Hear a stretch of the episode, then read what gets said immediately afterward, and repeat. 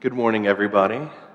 It's always wonderful to uh, be together once again, to worship together, to receive God's word, uh, and to fight with music stands. This is just going to keep churning, so I'm just going to leave it at that. How about that? All right, excellent. It's great to be with everybody once again this morning, uh, especially as we're, we're going to be starting uh, a brief series going through the, the book of Ephesians uh, and just seeing uh, what, what Paul's letter to the church in Ephesus speaks to God's people today. Um, but get, before we get into that, uh, I was thinking earlier this week uh, just about the, the, the course of, of my own life that got me to where I am today as, as a, a husband and father and, and a, a believer. Uh, and years ago, I, I, realized that as I wanted to take my ministry more seriously, that I wanted to go to seminary, that I wanted to further my education, that uh, I wanted uh, more tools in the belt, as it were. And so in 2007, I enrolled at Reformed Theological Seminary in Charlotte. The big problem was I didn't live anywhere near there, and there was no uh, uh, student housing on campus. And so I had to figure out all right, I've been accepted into seminary. Where am I going to live? Thankfully, uh, I had a friend in Rock Hill that I had met through mutual acquaintances. Uh, his, his name was Matt, but he had earned the nickname Brother Matt because of, uh, of our affection for one another and, and uh, uh, our, our connection through the faith. And so uh, he had heard that I was looking for a place to live. And so he actually reached out to me because Rock Hill is not that far from Charlotte. And so he reached out and, and said that he had a roommate moving out and that I could take his place.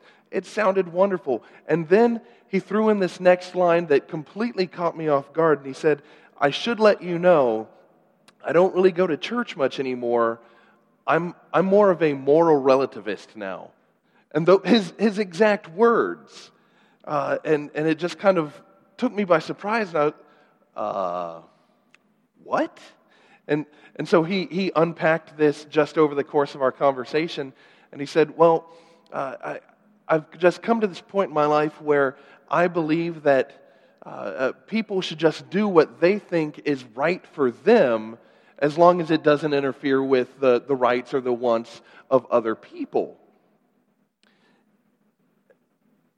And it kind of it caught me by surprise, but it made me laugh because I've seen a lot of people live this way, but I've never seen someone so open and honest and just embrace it and say, Yeah, this is what I do now.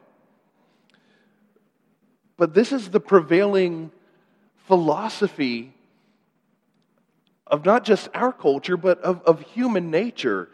Uh, especially today, there's, there's this overwhelming impact that's been left behind from this, this term called postmodernism.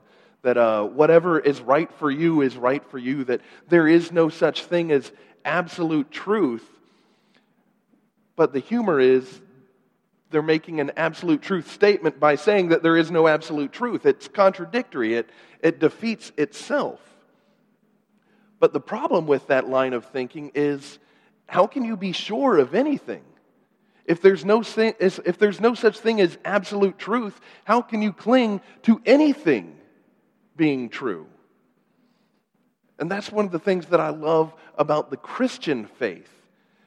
Isn't so much that it's just left open to interpretation, that whatever you want to believe is okay for you, but that the Christian faith says that there are absolute truths. There is an absolute truth.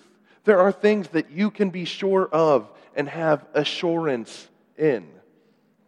In fact, Scripture provides a firm foundation for the Christian belief, for the Christian faith and worldview. And like a good foundation, it's not just something that automatically overnight there's uh, this huge structure of belief, but that it's, it lays down a foundation and builds upon it. Like the, the, the best and, and most secure and, and firm buildings that we see around us are not the ones that are constructed seemingly overnight, but the ones where they take their time to lay a proper foundation and build upon that foundation level by level, to build something that is secure and stable. And this is what Scripture provides for the believer. In fact, I would even go so far as to, to say that all people should have a faith built upon what God has provided and communicated through His Word. Because our faith is not something that is just built off of emotions, our feelings, because emotions change, feelings are fleeting. They come and go, sometimes multiple times during the day. You could be in love with something by morning and by that afternoon despised by it. Our emotions are often fickle and subject to change. Our Christian faith is not based off of what you think about God, except apart from Scripture. It's not one of those things where, well, God told me that I don't really need to go to church, that I get just as much from my, my walks through nature which there are ways that God communicates through his creation itself. But he has specifically revealed truth about himself through his word. And so, if you are coming up with ideas about who God is apart from his word, I would say that that is not a healthy and firm foundation for faith. But our faith is built upon what God has communicated. In fact, in another letter that Paul wrote uh, to Timothy, actually. In 2 Timothy 3:16, he says that all of Scripture, everything, Genesis through Revelation, all Scripture is breathed out by God and profitable for teaching, for reproof, for correction, and for training in righteousness. That all of Scripture is good for these things and gives you a firm foundation to build upon. And here in Ephesians chapter 1, I know it's a larger chunk than we typically walk through at a time, but uh, it's a cohesive thought because Paul is introducing his letter and laying a foundation. And we see that a foundation for biblical faith is presented in three ways. First, in, cha- in verses 1 through 14, that it is a faith that is built in the Lord. Second, in verses 15 through 19, that it is a foundation that is built in love. And third, in verses 20 through 23, that it is a foundation built in laying down your rights. Before I go any further, let us pray.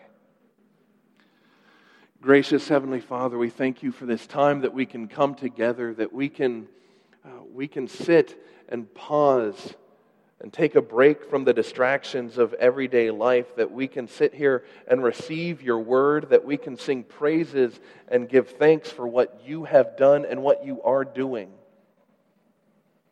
that we can confess our sin and our rebellion to you, and that you receive us, that you give us assurance.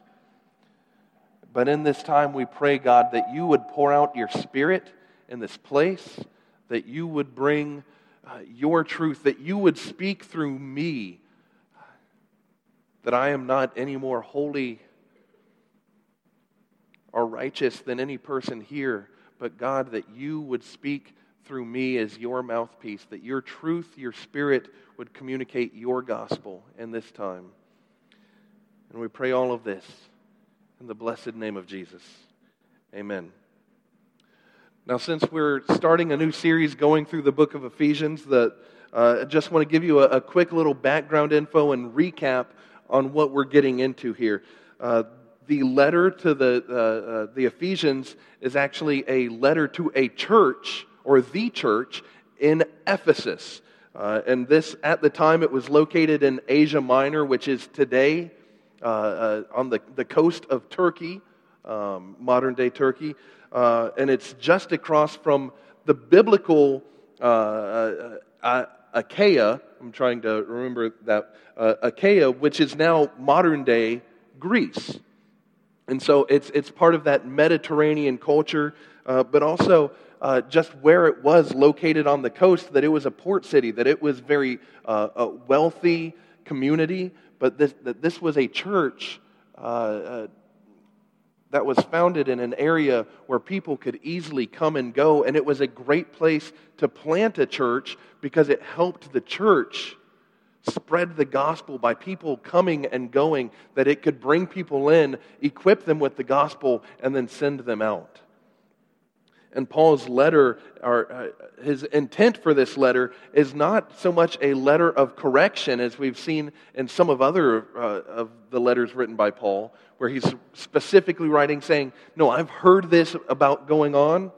We need to address that." That's not what Paul is doing here. In fact, it seems that Paul is writing this letter uh, during one of his times of imprisonment, and he just wants to give them an update. This is what's going on. I want to thank you for what you have been doing for the ministry. And here is what the Lord is doing in me and in His kingdom right now. And he starts off this letter uh, uh, with a common introduction. It's, we, when we write letters today, for those of you that actually still actually write letters, uh, or, or even if you still write emails instead of just texting or tweeting people. But for those of you that actually write some form of letter, we're accustomed to uh, uh, the uh, addressing someone at the beginning, but and we put our name at the end. Well, the letter writing method of this time, people would actually introduce their letter by saying, "This is who I am." So if I were to write you a letter today, I would say, "From Tom." To the church of Two Rivers. We don't really write like this today, but it was common in that time. And so Paul introduces himself and his qualifications for bringing this gospel to them. And then he goes into a blessing as well. It was common in the, the letter writing structure after you introduce yourself, address who you're writing to, that you would give some kind of greeting of blessing. But in this blessing, instead of saying, I'm going to, to pray for blessing upon you moving forward, he is actually reminding them of the blessing that God has already done. And so he moves from the blessing into helping them realize that a firm foundation of faith is built in the Lord, and more specifically, built upon Jesus Christ himself. Again, this blessing is not asking for uh, God to bless the, the, the church and what they are doing at this time or moving forward, but He's reminding them of what God has already done in them. In fact, reading through this section, I don't know if you noticed during the scripture reading, but the phrase in Him or in, in Christ is repeated several times, eight times, in fact, that in these, in these verses from between verse 3 and verse 14, Paul reminds the church that their faith and their status before God is in Christ. And he's hammering that repeatedly over and over again.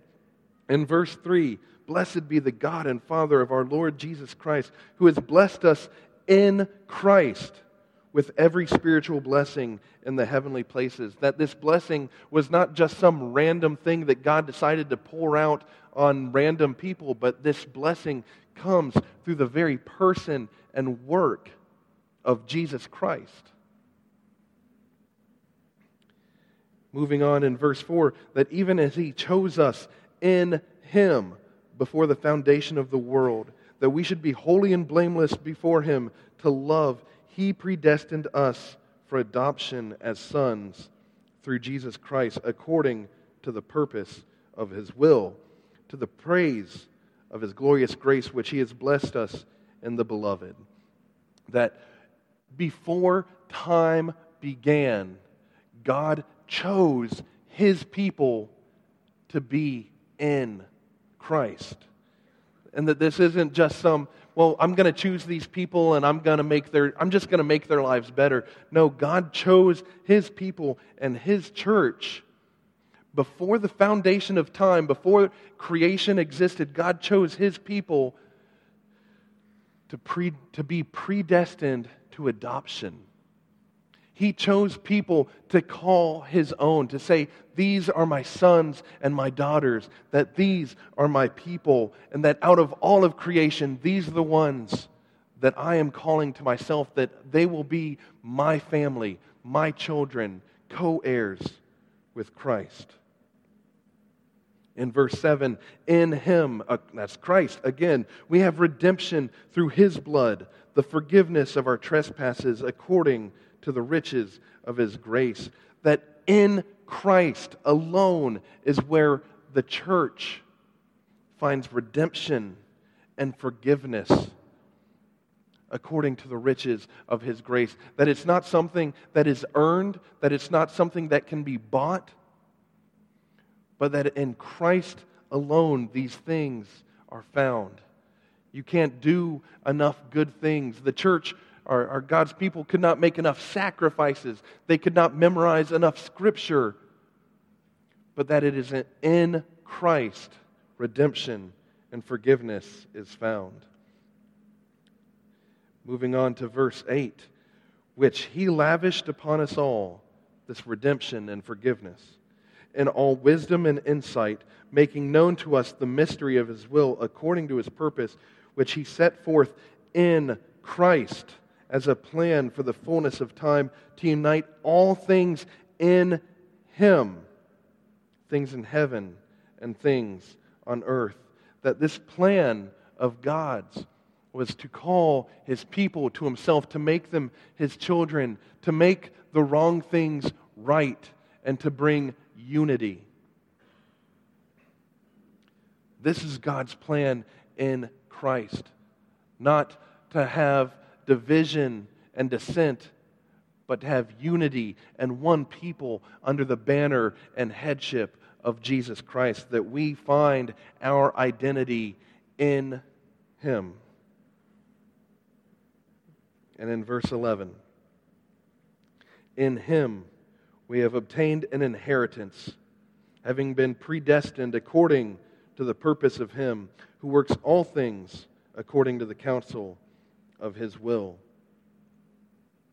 That our inheritance, our hope for a future, is found, again, not in the things that you can accomplish, not in the things that you can do. You can't make God happy enough or love you enough to say, all right, well, now I'm going to give you something to hope for. But that in Christ, you find your hope for the future. You find your inheritance in Him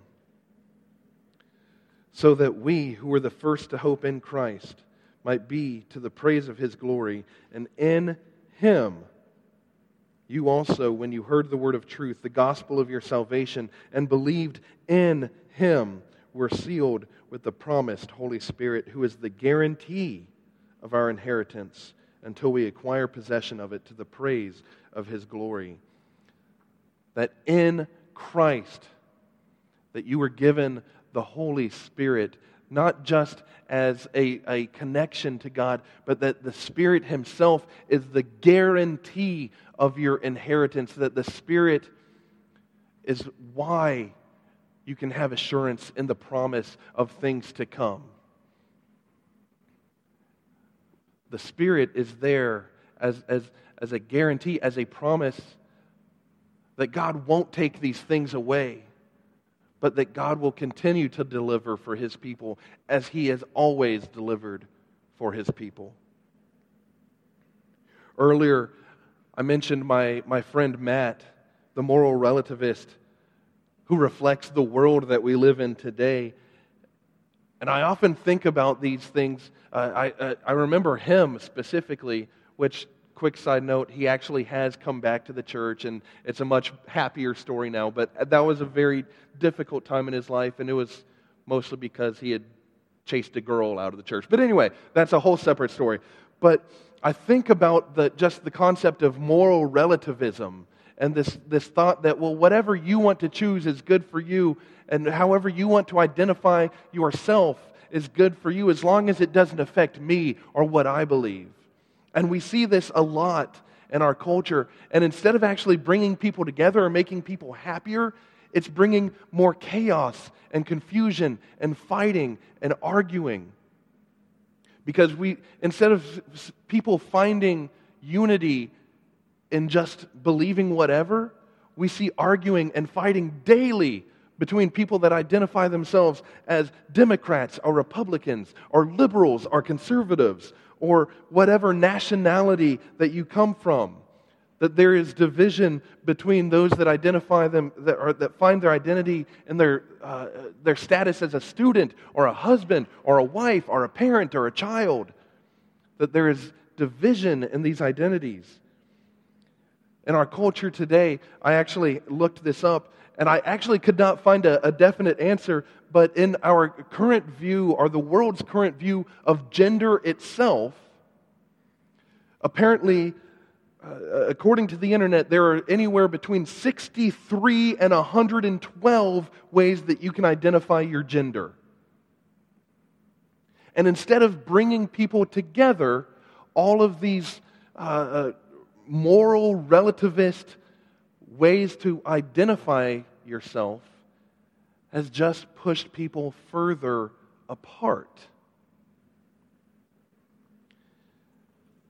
But according to Scripture, the foundation for the faith and the identity of the believer is not found in how you identify yourself, but your identity is found and founded in Christ.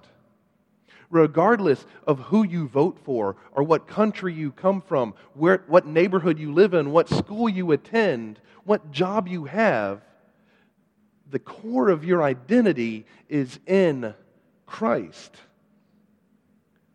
That in Christ you are chosen, you were adopted and redeemed and forgiven. You're part of God's plan in Christ, that we are united in Christ that in Christ you have an inheritance. In Christ you are sealed with the Holy Spirit. The things of this world will fade away, they cannot save you. In fact, Jesus himself says in John 14, I am the way and the truth and the life, and no one comes to the Father except through me. that in a world and a time where people are trying to find their identity and their, their, their hope and their belief system in anything but God, and believing that you can believe in anything but God, we still have to wrestle and deal with Jesus himself saying, There are not many paths to God, and that I am one of a I am a way, one of many ways. Jesus says, I am the way to God. That Jesus is, is setting himself up as an absolute truth statement, saying that there are not many paths that you can take, but that I am the way and the truth and the life. Christians have really gotten themselves a bad rap today culturally, and not for the right reasons. I think a lot of people in the church, instead of fighting for truth and the gospel, the reason that so many believers and so many churches have gotten a bad rap and a bad reputation is because we are finding our identity in anything other than Christ first. I've, I've seen so many people trying to find their identity and regardless of who you vote for, but that they believe themselves to be an American first who just happens to be a Christian. Or that you are a whatever first, whatever you find your identity, that you find that first and you just happen to be a Christian. But according to Scripture, your, the core of your identity, the core of your faith, is that you are a Christian first who just happens to live in America, who just happens to vote for this person, who just happens to have this job, who just happens to go to this school. A firm foundation for faith has to be built upon Christ first. And so, what about you? Are you a fill in the blank who just happens to be a Christian? are you a Christian who happens to be whatever you are right now, who just happens to be living here in South Carolina, United States of America, who just happens to vote for whatever belief system or political system that you, you vote for? What is the root of your identity and the foundation of your faith? And if that truly is the foundation and the core of your identity and faith, how does that change the way you approach your faith, the way you talk about your faith, even the very way that you view yourself in light of that faith. But when you see that your identity is found in Christ alone and Him first and foremost, it's easier to see that a firm foundation for faith is built in love. Paul goes on after his little theology lesson there in verse 15, he says, For this reason, because I have heard of your faith in the Lord Jesus and your love toward the saints.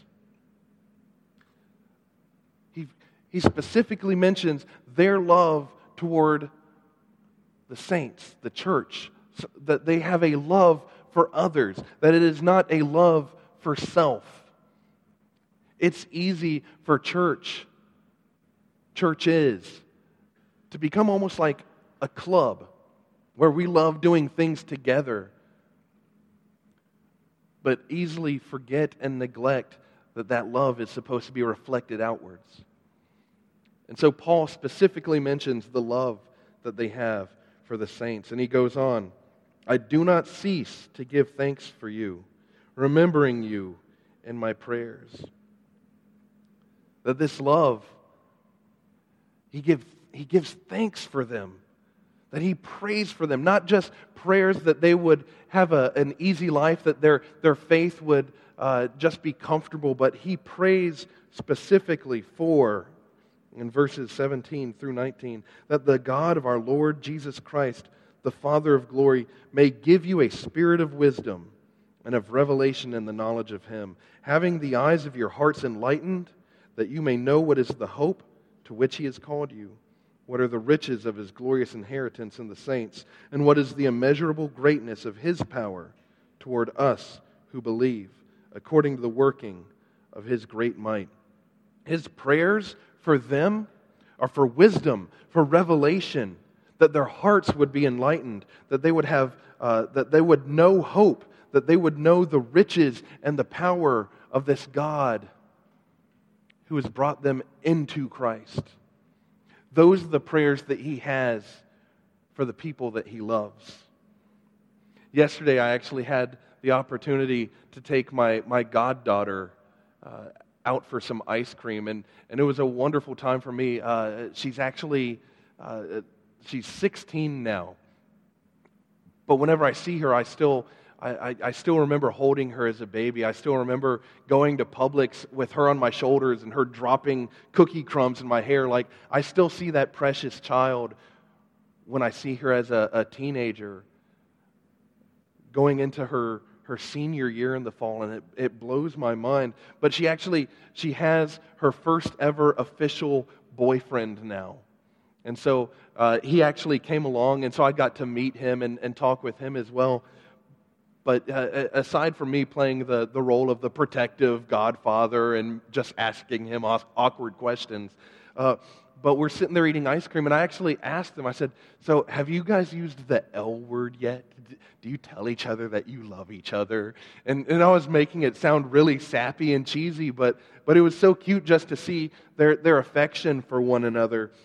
But it made me think of even my first girlfriends that uh, uh, when I thought that we were so in love that nothing would tear that love apart. But when I look back on it now, I think and I remember that that love was based on how she made me feel. That love was not uh, uh, my desire for her to grow and be a better person. My, it, my, my love was not for her to grow in faith, my love was because I liked the way I felt when she was around.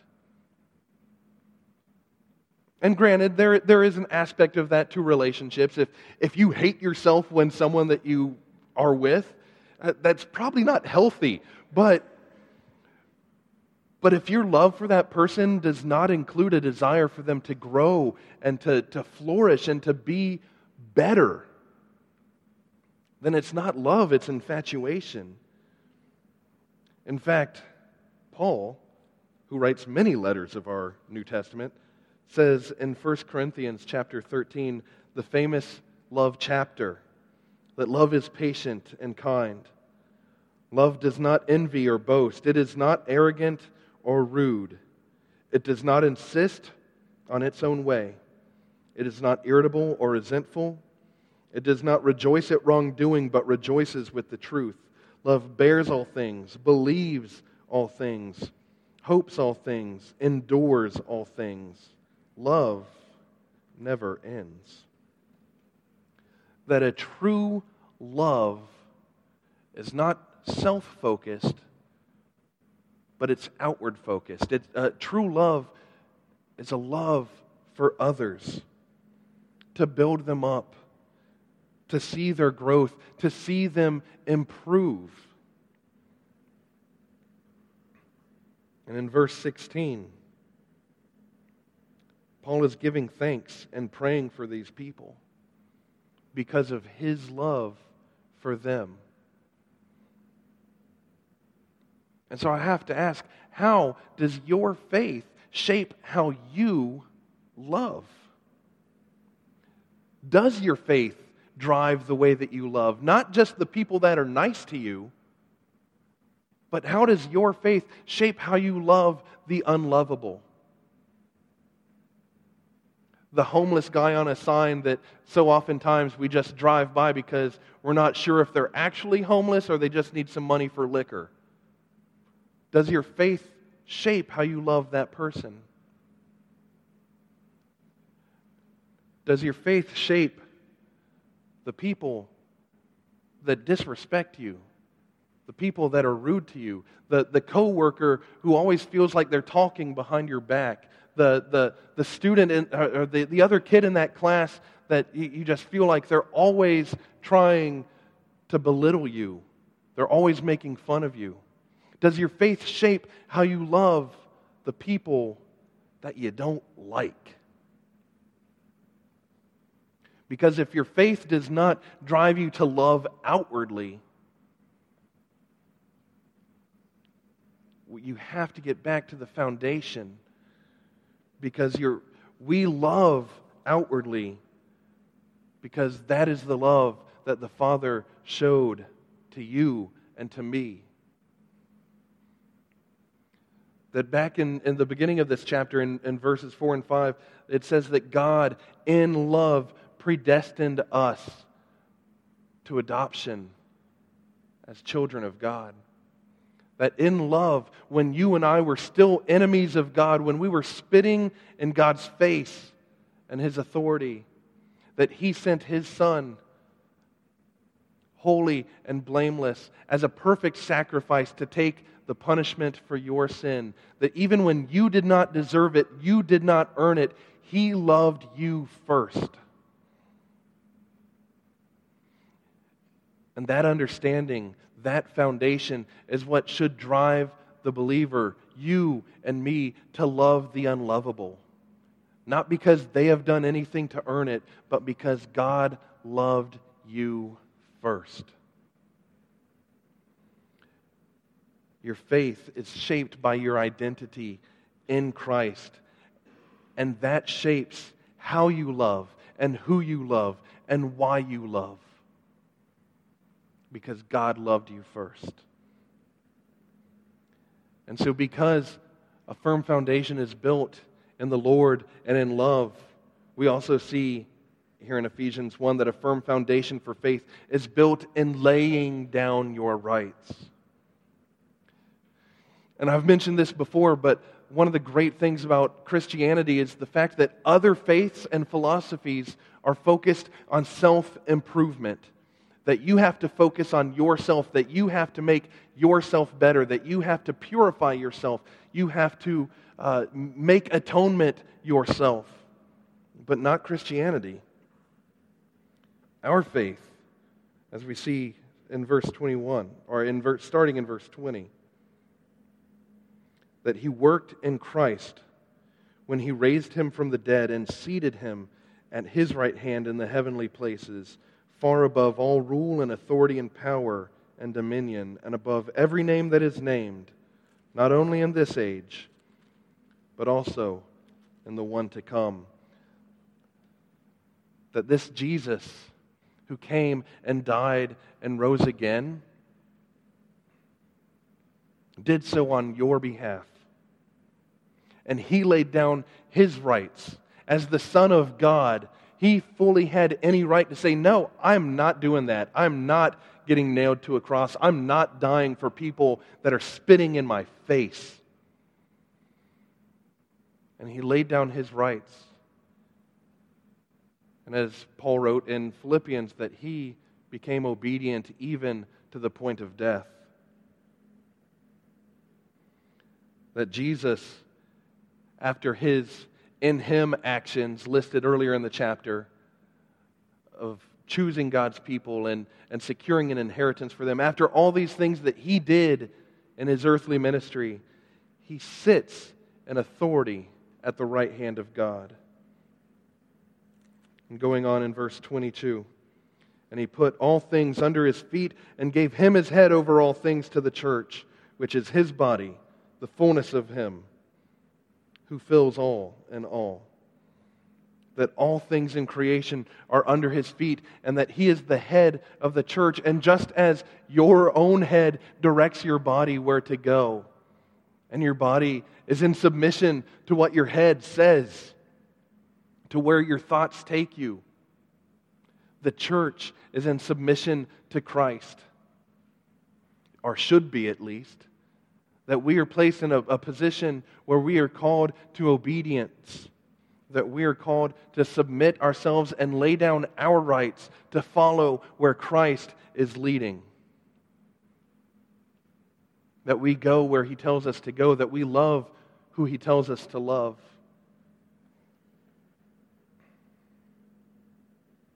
And this might actually be the most difficult part. Because in our hearts, if you're honest with yourself and that your sin and your brokenness, we love Jesus as Savior, but we struggle with Jesus as Lord. We love to hear about a God who saves us from sin and calls us his children, but we do not like to hear about a God who rules in authority and that we have to give up our rights. Because in our rebellious hearts, in our culture of individuality, we want to roam free and do what we want. We want to live practically as moral relativists. And I know that there was like a collective chuckle when I mentioned that er, at the beginning of the sermon, but that's how we want to live our lives. We want to live our lives in such a way that we can choose what is best for us. But Scripture calls us to lay down our rights. Scripture calls us to let go of these things. And Jesus himself says in Luke chapter 9, If anyone would come after me, let him deny himself and take up his cross daily and follow me. For whoever would save his life will lose it, but whoever loses his life for my sake will save it. For what does it profit a man if he gains the whole world and loses or forfeits himself? The Christian faith is about humility and meekness and it's hard to tell that culturally sometimes because we look around and it seems like a lot of Christians are just engaged in this huge shouting match of who interprets Scripture best. Do you sing hymns or praise songs? Do you, do you dunk or do you sprinkle? There's some even, and uh, a few years ago, there was a huge church, or a huge church, there was a huge battle and argument, even in, over the way that you take communion. Are you allowed to dip your bread or not? That was an actual argument that people were shouting at each other.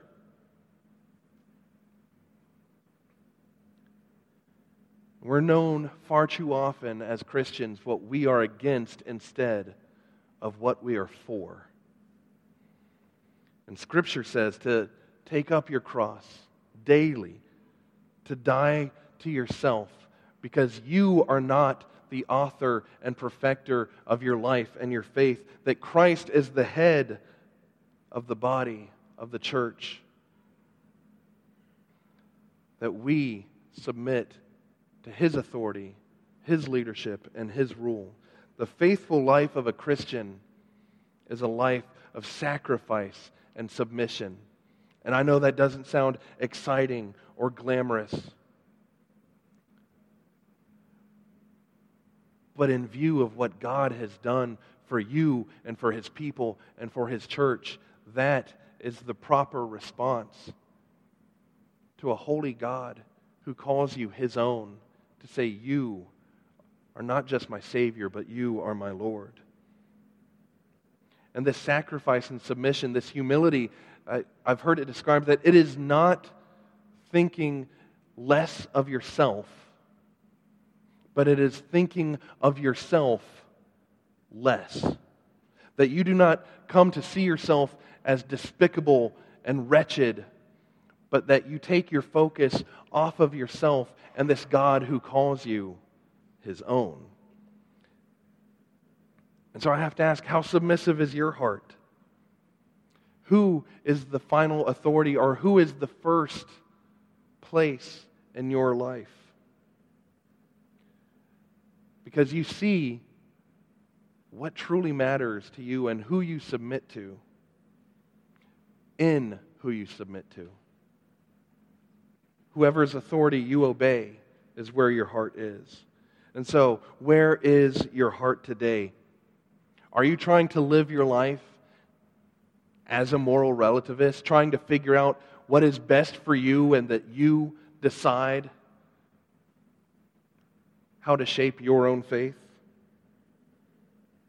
Are you building your faith on the firm foundation of what God has communicated about Himself? Are you building your faith upon the foundation in Christ, in love, and in laying down your rights to the God who calls you child?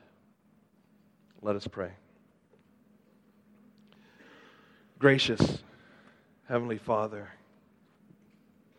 you are our Father. You call us your children, not because we've done anything to earn it, but God, because it pleased you to make us yours in Christ.